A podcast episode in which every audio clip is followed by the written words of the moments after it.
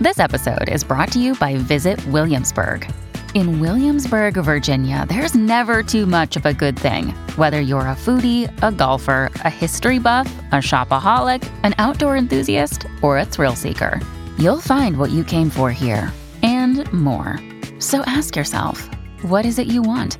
Discover Williamsburg and plan your trip at visitwilliamsburg.com. This episode contains explicit language. Welcome to Mom and Dad are Fighting, Slate's parenting podcast, for Thursday, August 31st, the Accountable edition. I'm Jamilah Lemieux, a writer, contributor to Slate's Care and Feeding Parenting column, and mom to Naima, who's 10, and we live in Los Angeles. I'm Elizabeth Newcamp. I write the homeschool and family travel blog, Dutch Dutch Goose. I'm the mom of three littles, Henry, who's 11, Oliver, who's 9, and Teddy, who's 6, and we live in Tokyo, Japan. I'm Zak Rosen. I make another podcast. It's called The Best Advice Show, and I am dad to Noah, who just turned 6, and Ami, who is nearly 3. We're in Detroit. Today on the show, we're going to start, as always, by sharing our parenting ups and downs from the week. Then we're going to be joined by Dashka Slater. Dashka is an award-winning journalist and author. Her most recent book is called Accountable, the true story of a racist social media account and the teenagers whose lives it changed. It's a story of harm done by and to young people. And if you don't have kids at that age yet, it'll still be a fascinating conversation. Then, if you're a member of the Slate Plus Club, we've gotten some wonderful listener suggestions from you all about games and even how to handle the great bathroom conundrum of 2023. Here's what you'll hear if you have Slate Plus. All right, so I do have a little bit of an update. It's not incredibly satisfying, but when I went to pick the kids up for school, Jeff and I both happened to be traveling down there. We bumped into the teacher, and Jeff was like, now is the time. And she basically said, you know, thanks for sharing with me. I will talk to Oliver tomorrow. And so we walked out. We were like, okay, did we solve anything? But at least I felt like I had laid down groundwork. If I need to send a letter or do something else. Oliver then said basically, well, I went to the bathroom and I didn't have to put my name on the board. I'm like, did she ever talk to you? Oliver said, well, she told me that I should use the bathroom when I need to use the bathroom because she doesn't want anything bad to happen to my body. So I'm like, okay, maybe she heard that. But Oliver said she hasn't officially redacted the rule.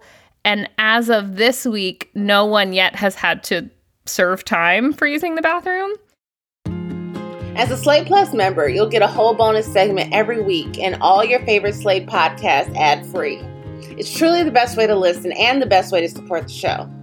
You can sign up for Slate Plus now at slate.com/momanddadplus. All right, we're going to jump into triumphs and fails as soon as we get back from the short break.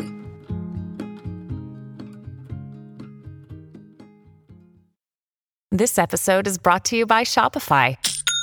Forget the frustration of picking commerce platforms when you switch your business to Shopify, the global commerce platform that supercharges your selling wherever you sell. With Shopify, you'll harness the same intuitive features, trusted apps, and powerful analytics used by the world's leading brands. Sign up today for your $1 per month trial period at shopify.com/tech, all lowercase. That's shopify.com/tech.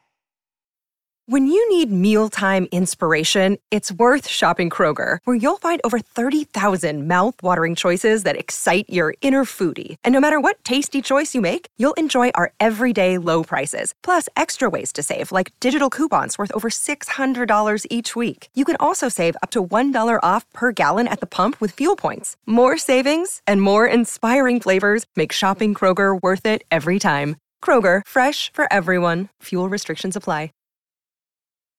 All right, Zach, what do you want to share from this week? Well, as I mentioned at the top, Noah just turned 6.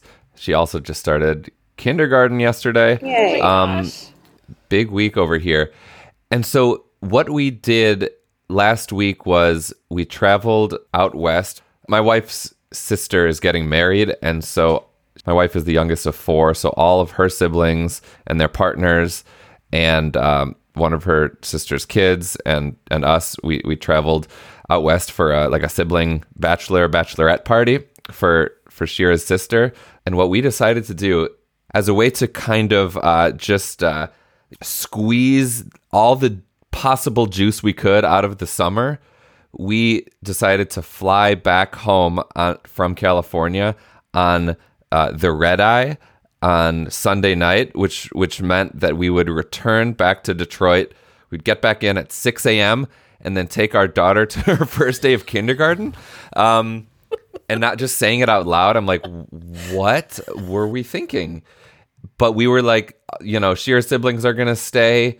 They encourage us to stay. We'd have FOMO if we left early. And so we were just like, screw it. Let's do this. And just like hope for the best. And so we had a great trip. The kids slept on the flight. The flight's only 3.5 hours. And they slept for maybe 2.5 hours. But then, you know, it's 6 a.m. and we're home. So 2.5 hours. Do you think 2.5 hours is enough sleep for a 6-year-old and a 3-year-old? I haven't consulted any sleep specialists. Probably not, right? Probably not. Probably not. But they slept, and then they slept in the car on the way home from the airport. So they probably got like another hour. And then we had to just throw them in school. I don't know what kind of listener mail we'll get from this, but bring it on. So they were exhausted. Fortunately, Noah just had a half day for her first day, and Ami goes to daycare where they allow the kids to take big old naps. And so like Noah was very tired, but like got it together enough to walk into school carrying her own backpack. And, you know, I was crying, of course, because, well, I was tired, but it was her first day of kindergarten. And so she made it in. Then I went and picked her up at noon, and she was fine. And she took a really long nap in the afternoon. Ami took a big nap. They went to sleep at a reasonable time. They got a good night's sleep, and this morning they seemed okay. So I feel like we dodged a bullet, and we did it. Somehow we did it, and I'll tell you, it was worth it. This is amazing. Absolutely incredible. It's amazing in its, like, stupidity. It is amazing in its, like, that it worked. And I just want to say that when she calls you from college, know that you set her up well. Oh, yeah. I mean, we chose fun. We chose life. No, it's great. It's great. It's a very, I would have done the same thing. Yeah, totally. I had my new camp hope hat on. So, yeah. So far, so good. I'm truly so happy that it worked. I mean, I think that like the breakdown is coming, right? Probably. As long as you know that the breakdown is inevitable this week. Yeah. You always got to pay the breakdown price. Is always inevitable, though. That's what I figure. Even if we didn't take a red eye, the breakdown was inevitable. It's just always around the corner. All right. What about you, Elizabeth? How's Tokyo? Oh, gosh. So it's good. It's good. The good news is I'm getting lots of time to myself, which, as we all know, is something that I didn't really do. And I'm being forced to do that because we have no things still in our house. So like there's no real like jobs to do here, no like setting up. We are just living in this empty space, and the kids are like, we're getting them to school, all of that. But I am really struggling to perform all of the Japanese niceties, and that makes me not want to go out on my own. So here's like an example. Yeah. I know right now, if you ask me, that like arigato, or some, the pronunciation is terrible, is thank you. I can remember like sumimasen is kind of the excuse me. So in this moment, I can practice all that. I have a little cheat sheet. Yesterday, I go for a walk, and just as I turn the corner, there is like a construction site. And you have to understand that everything here is like manned. There's like a person who stands with an orange stick, and their job is to like help me navigate on the sidewalk this construction site, even though all you have to do is walk around it. So this man is helping me and bowing, and I go totally blank. Like all I can do is just be like, thank you. I'm sorry. Like I'm doing the bowing thing, but I can't remember anything else. I then get to a cafe where I have to order in English and like by pointing. So I feel so just like I'm sad that I can't speak Japanese. I feel bad that this poor person is trying to like speak to me in English and try to help me. I like don't want to make any corrections because I'm just sort of like, well, whatever I get is good enough. And the money thing is confusing. They don't want to touch money or cards, which makes total sense. And so you put everything in this tray. So there's just a lot going on. Again, I cannot remember how to say thank you. I cannot remember any of these things that I am practicing. And so I just feel like I leave every interaction as I'm going out. And the same thing is happening when I'm taking the kids to school, right? It's just that they remember. And I am just left with this like totally blank mind. And that makes me feel uncomfortable. And therefore, I don't want to like go out on my own, which I need to do. So I know that feeling. I've only been here a couple weeks. That's a tough feeling. Yeah, you've only been there a couple weeks. But that is a sad, lonely, emotional place to be in. I totally get that. It's like I feel like so rude. And I feel like in...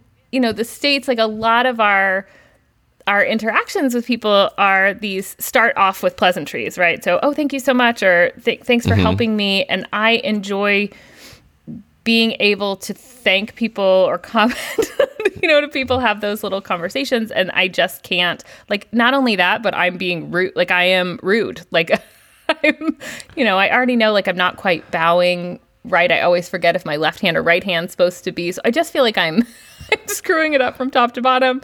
And anytime I'm out with someone, they're like, listen, they know that you don't belong here. It's totally fine. Like, right. It's very clear you're not from here. Yeah. They don't care. But I guess I just feel like part of being here is like learning and trying those things. And so I have to keep going and doing it. But I leave every like as I'm walking down the street and I walk away from the construction guy, I'm like, well, botch that. I mean, I've been there, Elizabeth. When I was living in Tel Aviv, when I lived in Spain as a student, it's really hard at first. It's really hard, but you're walking uphill, but you're gonna get there. I know you are. It's still very early. It is. Thank you. But I feel you. Can I always start looking for an English speaking therapist? Oh, yeah. For sure. Or maybe I need a Japanese therapist. Just to like, maybe that would just to humiliate you more. Quicker. All right. So my weekend, Naima got invited to go to this camp. One of the city council members was organizing it, and they went to this place called Camp Hollywoodland, which is in Hollywood, and it's like a real camping site. And like it's a sleepaway camp for the weekend, and they usually do this. Like this place usually does like week-long camps, or like they do overnight camp. What they do is they do camp during the week, and like parents, like over the summer, like kids stay Monday to Friday, and they come home on the weekend. And they go back on Monday, and so it's kind of a California institution. Like when I mention it to people, they're like, "Oh, Camp Hollywoodland." You know, I went there when I was a kid. And so Naima gets invited, and I'm like, you know, I don't know about this. I knew a few of her friends were going, but Naima's got limited sleepover experience, and this place doesn't allow devices. They say on the intake form, like, if your child needs to call you, then they may not be ready for camp. You know, so I'm just like, how is this going to work? Oh, my goodness. Should I send her? And I was like, no, like, you can't go. This is too much for me. You know, like, we're just not doing this. And 2 days or Thursday, they leave on Friday. I pick her up, and she's like, so I really can't go to camp. And she's like, you know, so-and-so and so-and-so are going, and I really want to go. And I'm like, you're going to have to sleep on a sleeping bag. You're not going to be able to call me. Are you ready for this? You know, and she's like, I am. I'm like, okay, so we go to the mall, we buy some stuff, and we go on Friday. And then there was the whole confusion, like, I was told drop-off was at 2, it wasn't until 3:30, we come home, somebody hits my car. Oh my God, how bad? Oh, my door, it's in the shop, like, it's bad. I was exiting the car. Like, if it had been a couple seconds later, I would have got hit myself. You know, I was parked, and I opened the door, and somebody hit the door. The door doesn't work. So I, like, now I have to, like, call a tow truck, get a rental, all this stuff. But we still managed to get back to the camping place on time, or to the site where they were doing drop-off. She gets to go, and she has an amazing time, and they camp, and they do tie-dye, and do outdoor activities, and she has an amazing weekend, and I accidentally forgot most of her hair stuff, so by the time I pick her up on Sunday, she looks completely crazy, because we switched from a book bag to a suitcase at the last minute, and I left the hair stuff in the book bag by mistake. I felt so bad, because I realized I'd done it, like, as soon as I got home. I was like, oh my God, there's nothing I can do, and Naima's very particular about her hair. But she had a blast, so I'm really glad I let her go. I got past my own fears about her being away from me and being with strangers, and she got to have a really good experience. Do you think she's going to become like a sleepover camp girl? I think she could be. You know, I think having friends there was important. Like, I don't know how well she would have done if she had just gone to this and didn't know the kids. And, like, she got put in the – we managed to get all her friends in the same cabin. That's amazing. So, yeah. That's transformative. That's a big deal. Yeah. What are you going to do when she wants to go camping? That is a very good question. Excellent question. This place actually has like a mommy and me weekend in March. Are you thinking about it? That might be a good first foray, like when it's organized, you know, when you don't have to like take care of all the logistics. Could be fun. Yes, I would give it. And it's cabins, right? Like not tents. Cabins, yeah but sleeping bags for cabins. Yeah. You know. So I'd give it some thought. It was kind of a win-win for you, right? Because if she hated it, you could be like, I warned you. Yes. But instead, now you're the mom who let her go.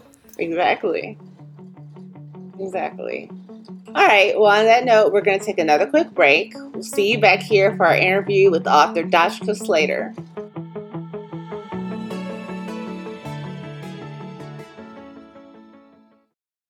This episode is brought to you by Progressive Insurance. Hey, listeners, whether you love true crime or comedies, celebrity interviews, news, or even motivational speakers, you call the shots on what's in your podcast queue, right? And guess what? Now you can call the shots on your auto insurance, too. Enter the Name Your Price tool from Progressive. The Name Your Price tool puts you in charge of your auto insurance by working just the way it sounds. You tell Progressive how much you want to pay for car insurance. Then they'll show you a variety of coverages that fit within your budget, giving you options. Now, that's something you'll want to press play on. It's easy to start a quote, and you'll be able to choose the best option for you, fast.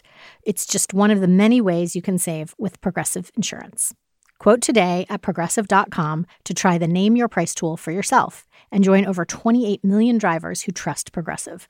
Progressive Casualty Insurance Company and Affiliates. Price and coverage match limited by state law. All over the country. We need to improve reading in Wisconsin. Schools are changing the way they teach reading. I'm calling for a renewed focus on literacy. We have gotten this wrong in New York and all across the nation. And it's happening because of a podcast. I think your podcast has changed my life. And I'm going to share this podcast with everyone I meet. Sold a Story investigates how teaching kids to read went wrong. New episodes of Sold a Story are available now. We're back. In 2017, a private Instagram account became the center of Albany High School in California. It's not out of the ordinary for kids to have a secondary account followed by a group of friends, maybe close friends, maybe a couple of others, where teens post things that they wouldn't on their main accounts.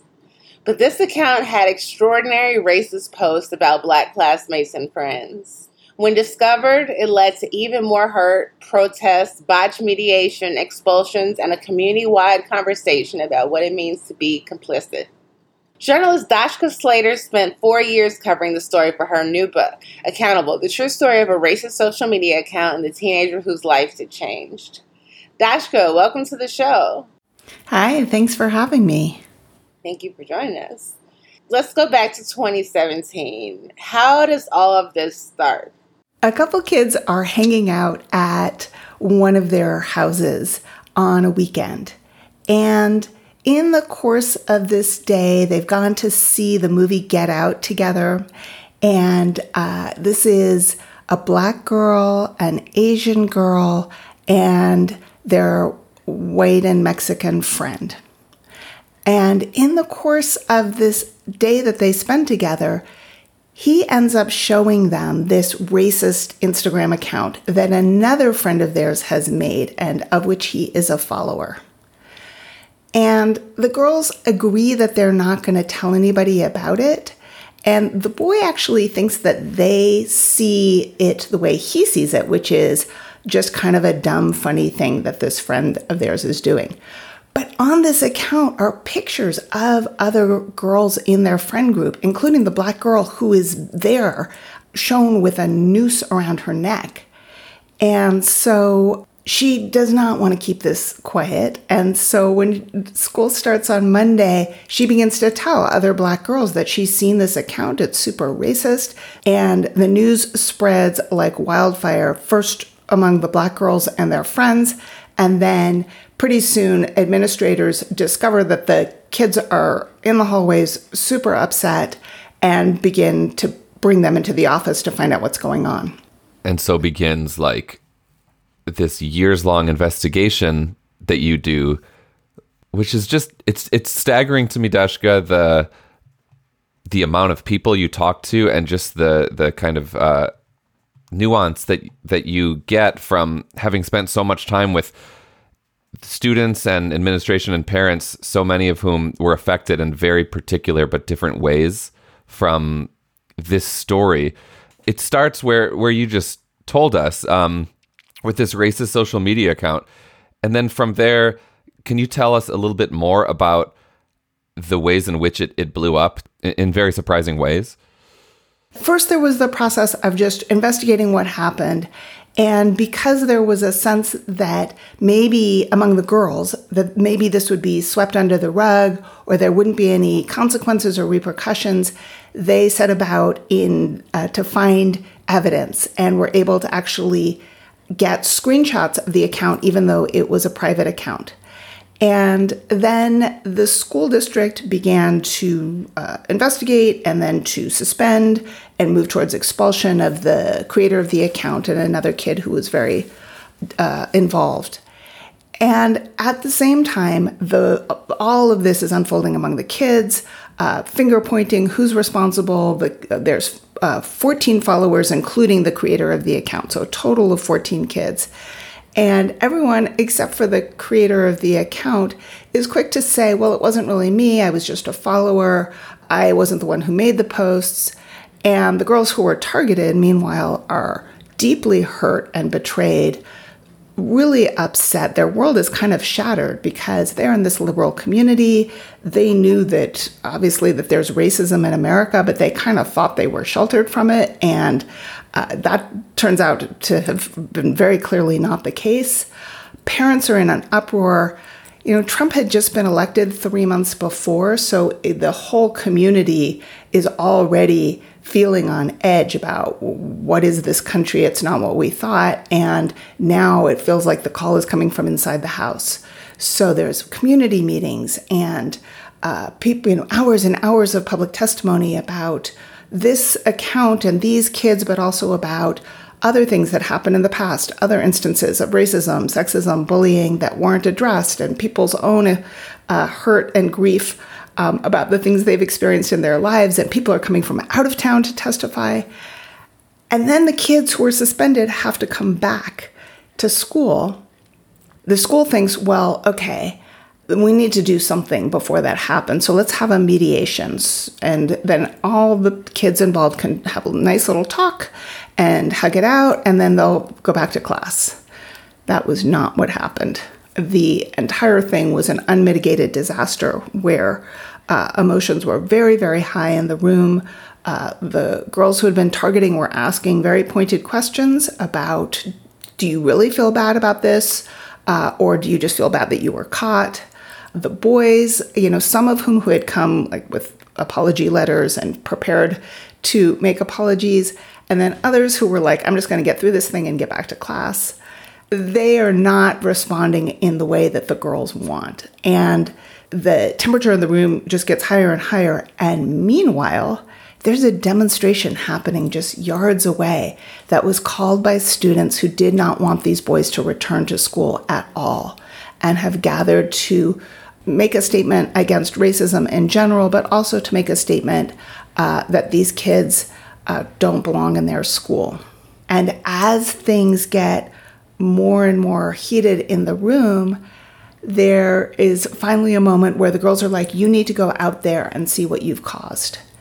And the mediators, for reasons that are unclear to me, really unclear to anyone, agree that this should happen. And so the boys end up being kind of marched in front of the entire school until a mother of one of the boys who's there intercedes. Things get more and more wild during the day as kids never go back to class and more students are kind of outside, and some of them are just sitting quietly and some of them are wandering the halls, and kids from other schools are starting to join because they're hearing about it on social media. The students who are protesting decide that they want the kids who follow the account to do this walk of shame, and they kind of line up outside the school and create this path, this gauntlet for them to walk. And the parents are like, no way, absolutely not. That doesn't look safe. And the police are called by the school to try and figure out a way to get the kids out of the building. And in the end, it becomes this kind of melee where two kids are punched, one gets his nose broken, a van with parents and a grandmother in it, as well as kids, is surrounded and rocked and, you know, kicked and things thrown and kids beating on the windows and so on. That concludes probably the worst day of mediation. You have a quote from one of the girls. When you are targeted for who you are, it doesn't just hurt your feelings. It hurts every cell in your body. Based on these posts, you would have assumed that these guys hated the girls that they were targeting, but they had been friends, right? They had been friends, and there had been a certain amount of racist/racial joking among them. This was a pretty diverse group of friends. The creator of the account and several of the followers of the account were Asian American. And so, you know, they lived in this zone where they were kind of like, well, we're all people of color and it's okay to joke like this. And anyway, it's clear that we don't really mean it. And so the girls were trying to figure out, like, you know, I guess we're friends, so they can't mean it. So I guess I'm just going to let it go by because I don't want to be that person who makes a big deal and then I'll be the angry black girl. So they let a lot of stuff go by, too, you know, out of trust as well, because they thought this was their friends.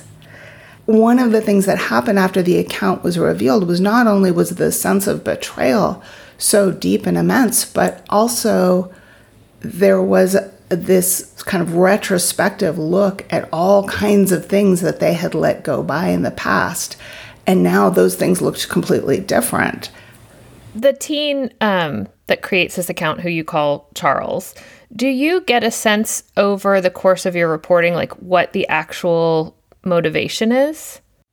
Yeah, so that was one of the things that was the most interesting to me, and also the most alarming, is that these boys had a very active online life. They were video game players, they were super into League of Legends, and they were also going online and looking for funny memes and trying to create funny memes like the things they saw. And so they were steeped in this edgy, you know, air quotes around it, edgy humor that was very popular in 2017 and is morphed a little bit now, is not quite landing in the same way or being perpetuated in the same way, but still very much exists and has a lot of popularity among boys, particularly white and Asian boys. And so part of the language of this edgy humor is, well, I'm being racist, but it's for shock value. It's because we all know it's so terrible. And the funny thing is that it's, you're not supposed to say that, so it's transgressive. And so they kind of felt like, well, everybody will know, I don't really mean this, which is, I will say, exactly why the originators of much of that humor, who are white nationalist groups of different kinds, have chosen that technique, because it offers plausible deniability and is really not clear to young people who don't have the critical skills to be analyzing where the stuff that they see online is coming from. I had no idea about this whole edgelord world. It was a real education for me. And I wonder, because none of us have teens yet, Dashka, but we will. And I'm curious what kinds of conversations you've had with parents or educators about how they navigate these conversations with their kids about, like, you know, what it gets to some really deep stuff, like what is humor and, you know, what is morality online? Like what did you learn about that through all your work here? It brought up a lot of questions for me because I have memories of my own son when he was a teenager, him showing me a meme and me having like an instant what the hell kind of reaction of seeing this meme that was very, very popular that year and was sort of everywhere and there were songs about it and so on. You may remember I'm Legally Blind, which was a Black woman who had been arrested, and her defense was in this, you know, video that was probably recorded by the news or something. I'm legally blind. And it became, you know, this huge meme that was everywhere. And I remember my son showing it to me, and I just felt like pure rage because it seemed really obvious that this was objectifying, demeaning, making fun of a human being who was in distress and who happened to also be from two marginalized groups. If she was legally blind, make it three. And so it felt like this is super wrong, but I had no context for it. All I, you know, had was just like this emotion of like, I'm so angry at you for, you know, showing me this, for engaging with this in any way. And I remember we had two conversations because my first conversation was me just kind of yelling. And then I had to, when I calmed down, try and revisit it with him and try to explain why I was having such a big reaction to something that to him was completely ordinary because everybody was engaging. This wasn't a secret meme. This was like the most popular meme of the year. And I recently asked him if he remembered that conversation, and he was like, oh, yes, I do. But I said, what do you remember? And he said, I mostly remember being confused because it was such a popular meme, and you were so mad about it. And I think that this is where it gets tricky for parents, is that our emotions around things that we know are bad and harmful can be very large, and that does not open up the doors to conversations. And so trying to figure out how to approach with more curiosity about what are you seeing? You know, how often have you heard the N-word, say, or the F slur? How often are you hearing that kind of language? Where do you hear it? How does it make you feel? What do you do when you hear that kind of thing? And most of the time, kids will say, well, I just ignore it because it's just people being dumb, not realizing how much you can get desensitized to that kind of stuff the more you hear it. And kids often don't have tools for pulling themselves out of a conversation that feels uncomfortable. Do you have any takeaways about the mediation part of this as we look to, you know, correct wrongs that have happened and get communities back together? Yeah, I've thought about this a lot. And so I have many thoughts, and I'll try and just express a few of them. One is that consequences or punishment are not accountability. And that, you know, often because the feelings that come up are so immense, and because we know that there has been over a long, long period of time, people who harm, particularly white people, particularly white boys, have gotten a free pass for a long time. And so there's a feeling of like, not this time, buddy. I am going to make you pay the way every single person who came before you should have paid. And I think what is lost in that is that punishment can feel great. but it doesn't necessarily get you what you want, which is kids who are not going to harm in the future.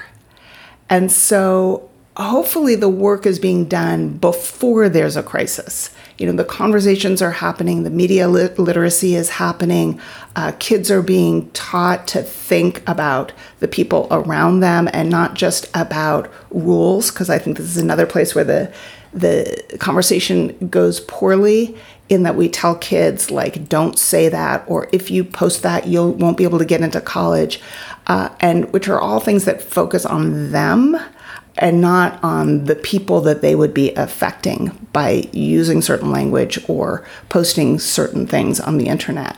Then there's an explosion. Everybody's really upset. And what tends to happen is that because everybody's so focused on punishing the perpetrator, the victims get lost. And that was certainly something that happened in Albany, was that even though people really felt like they wanted to support the girls and wanted and felt that that's what they were doing by demanding the harshest possible punishment, it was a bit of a false promise, because and we have a ton of evidence that shows that victims are not helped more by increasing the amount of punishment. There's no correlation between how much severity of punishment there is and how the victim does. And so instead of focusing on the traumatic experience and how do we not only lift up the person who was harmed, but lift up this whole community of people who are harmed because of this harm, how do we state our values really clearly, think about lifting up our Black students in this case, and making sure that we are celebrating Black life and Black achievements, as well as, you know, condemning racism, because I think sometimes that we forget to sort of look at Black achievement and Black joy in the in our focus on all the long and, you know, various list of harms that have been done to Black people. Also that we begin to think about, you know, counseling, opportunities, all the different things that victims need, which are also like they need transparency, they need to feel like they have some power over their fate and what's going to happen, they need time to process. All of these things get lost because the school is feeling often shame that this happened in their community, and they want to show that they're the good people, they're not racist, and try and get this taken care of really quickly, show that they've made an effort to wipe this out. But what gets lost, in addition to the victims, is that no incident is just itself, right? Like, the kids who have caused the harm are the canaries in the coal mine. This happened because there were things in the community that weren't being addressed. And this kind of humor was socially acceptable, not to the extreme that these kids took it, but there was lots of joking, air quotes around it, about race. There's a lot of surveys at the school and elsewhere where kids talk about how frequently they hear jokes and phrases and remarks that are hurtful to them around race. For the average Black teenager, it's about 5 times a day. And so by focusing on, like, I'm just going to punish these guys and then the problem is solved, you're kind of missing the larger story. Yeah. I think the main thing that I would like everyone to walk away with, adults and kids and teachers and parents, is that it helps to have some phrases in your back pocket for interrupting something that you don't like, that makes you feel uncomfortable. And kids often think, I don't want to be that guy, and I can't make a big speech, and, you know, the other guys are going to turn on me if I'm the one. And they really underestimate how much power they do have, because chances are good that they're not the only one uncomfortable.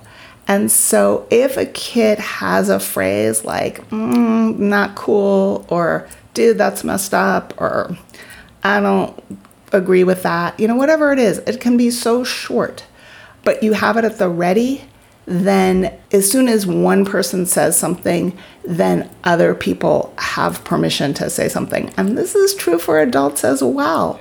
Those corrections really make a difference. Thank you so much for joining us, Dashka. Again, the book is Accountable, the true story of a racist social media account and the teenagers whose lives it changed. It's such a great read.